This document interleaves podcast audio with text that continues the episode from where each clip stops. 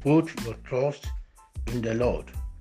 In the book of Psalms, Psalms 118, verses 9 and 10 says, It is better to trust in the Lord than to put confidence in princes.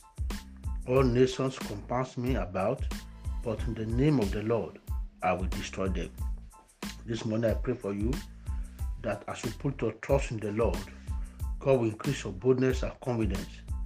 Will not fall by the hand of your enemies in the name of Jesus Christ. As many people that compass around you, God of heaven will destroy them on your behalf in the name of Jesus Christ.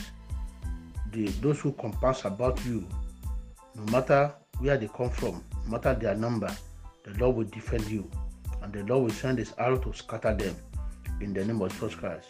All the fiery that of enemies shall be quenched because of you in Jesus' name. God of heaven will lift up your head among your equal and your persecutors in the name of Jesus Christ. From today, God will surround you with angelic pain to become a shield around you that the enemy will not be able to penetrate in the mighty name of Jesus Christ. Go and enjoy your day. It is well with you. Amen.